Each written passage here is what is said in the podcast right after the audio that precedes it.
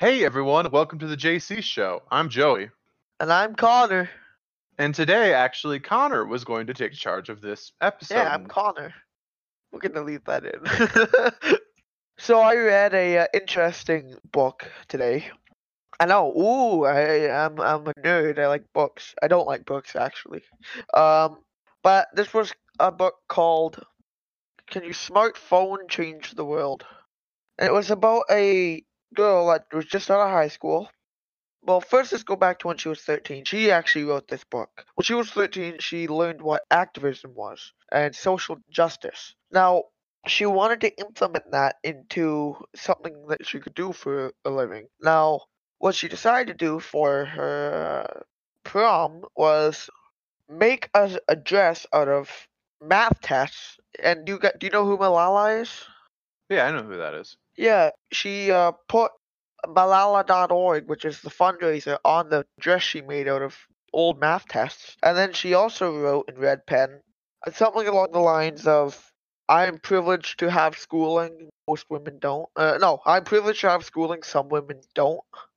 And uh, she walked around and she ended up getting a bunch of pictures taken. She got recognized by CBC, BBC. She was on podcasts, radio shows, Sunday morning shows, and uh, she went on and she was telling everybody why she did it, and uh, they kept asking questions, and she kept going into depth, and the way that she would answer it inspired me, mainly due to the fact that she was 17 and a half, 18, possibly 19 when she did this. That's a young age to be doing that. And uh, as she was doing that, her tweets and her pictures were going crazy. They were going absolutely crazy. She was getting notifications, offers for speakings, everything. And uh, in one of the interviews on the main news network, she said, Smartphones can't change who you are, but they can change the world. And that hits home because, in my opinion, you are who you are, you can't change. But the world can change. The world around you changes every day, every minute. And in that situation, when you're reading that book, there's things going on all around you. Each thing is changing. And so the quote, smartphones can change the world and you can't, I really, really adore that quote because it not only makes sense to me, but I can relate to it on a personal level. When I think about what she did when she was 17 and a half, 18, possibly 19, just out of high school, it inspires me to be better. And uh, now she uh, she wrote that book. She's got 20,000 people to donate to the Malala.org fund, which basically what the Malala.org fund is they provide schooling, 12 years free schooling for basically women who don't have rights to schools. Like, for example, Malala's story is when she was a girl, she was denied schooling because the Taliban was uh, in her village and they wouldn't allow school. And that's extremely sad that it goes to that. But the way that Malala's making a difference is she's offering time and effort. She's putting her happiness and everything aside to make a difference in the world. And that's what I adore. That's what I feel like, you know what? I want to be like that. Yeah. I uh I guess I can sort of relate to that where I always feel just a, a tiny bit guilty thinking about what I want to do with the rest of my life, and then other people have much more. Uh, I don't know how you'd put it. What I like to do is I like to do web design or photography, and that's kind of what I want to do with my life. And then I have one friend that's just like, "Oh yeah, I want to get into uh, robotics so I can." Uh, make robotic appendages for people that have lost their arm or their leg and i'm like oh yeah i just want to make websites.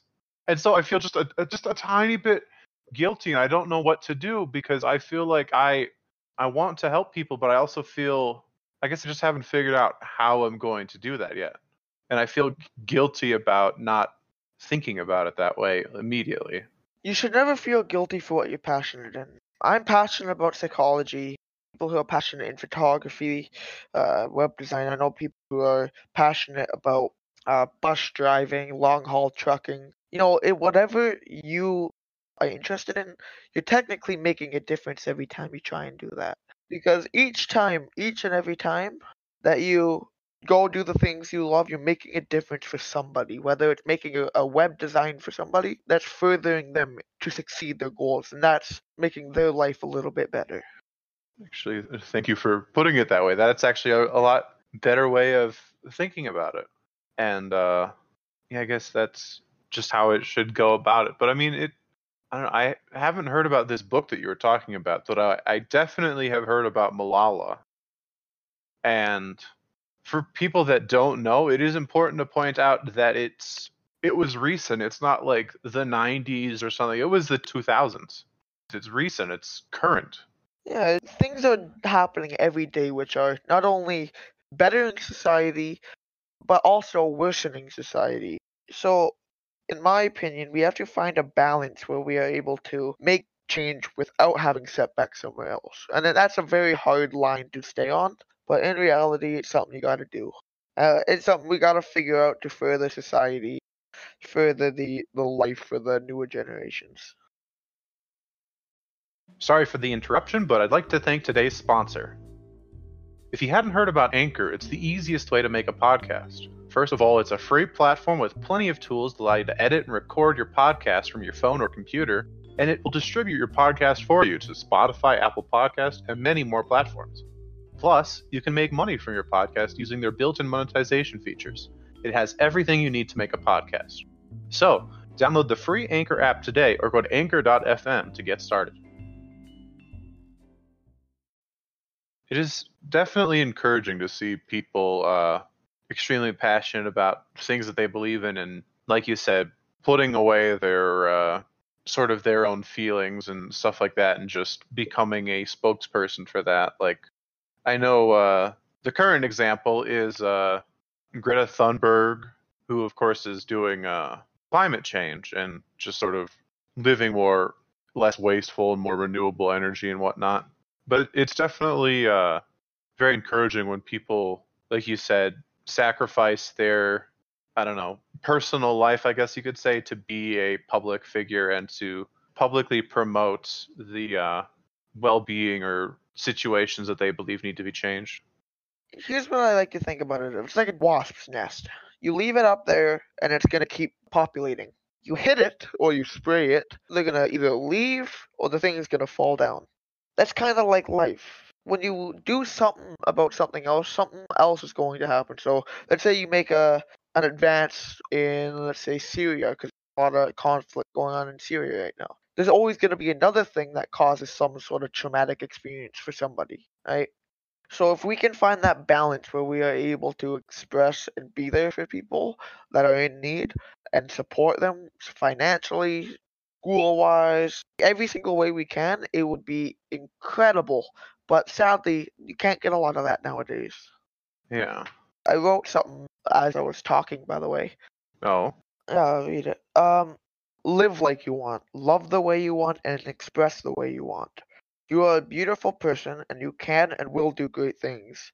Don't hold back, and don't let your anxiety get in the way. You are amazing. The reason I write this is because I have a, a lot of people I know that struggle from deeply tragic thoughts. And it, it's sad to see the youth and the, and the younger generation go through a fight so powerful that it ends lives.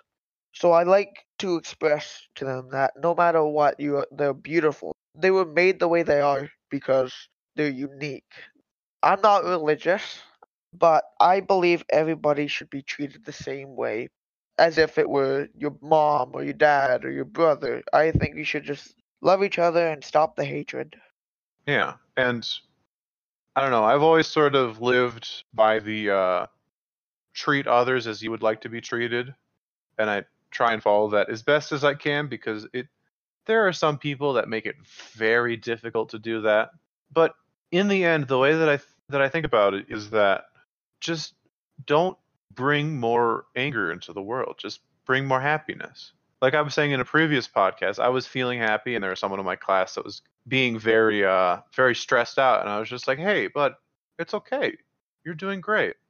And whether or not that had any effect on his day, I'm not sure, but I'd like to believe that you know, little messages like that, little reaches out to someone is incredibly helpful because I know it was for me when I was in the depths of depression there was just one person that every time I came to school, they'd be like, "Hey, how are you doing?" And I was like, "Oh, I'm I'm good."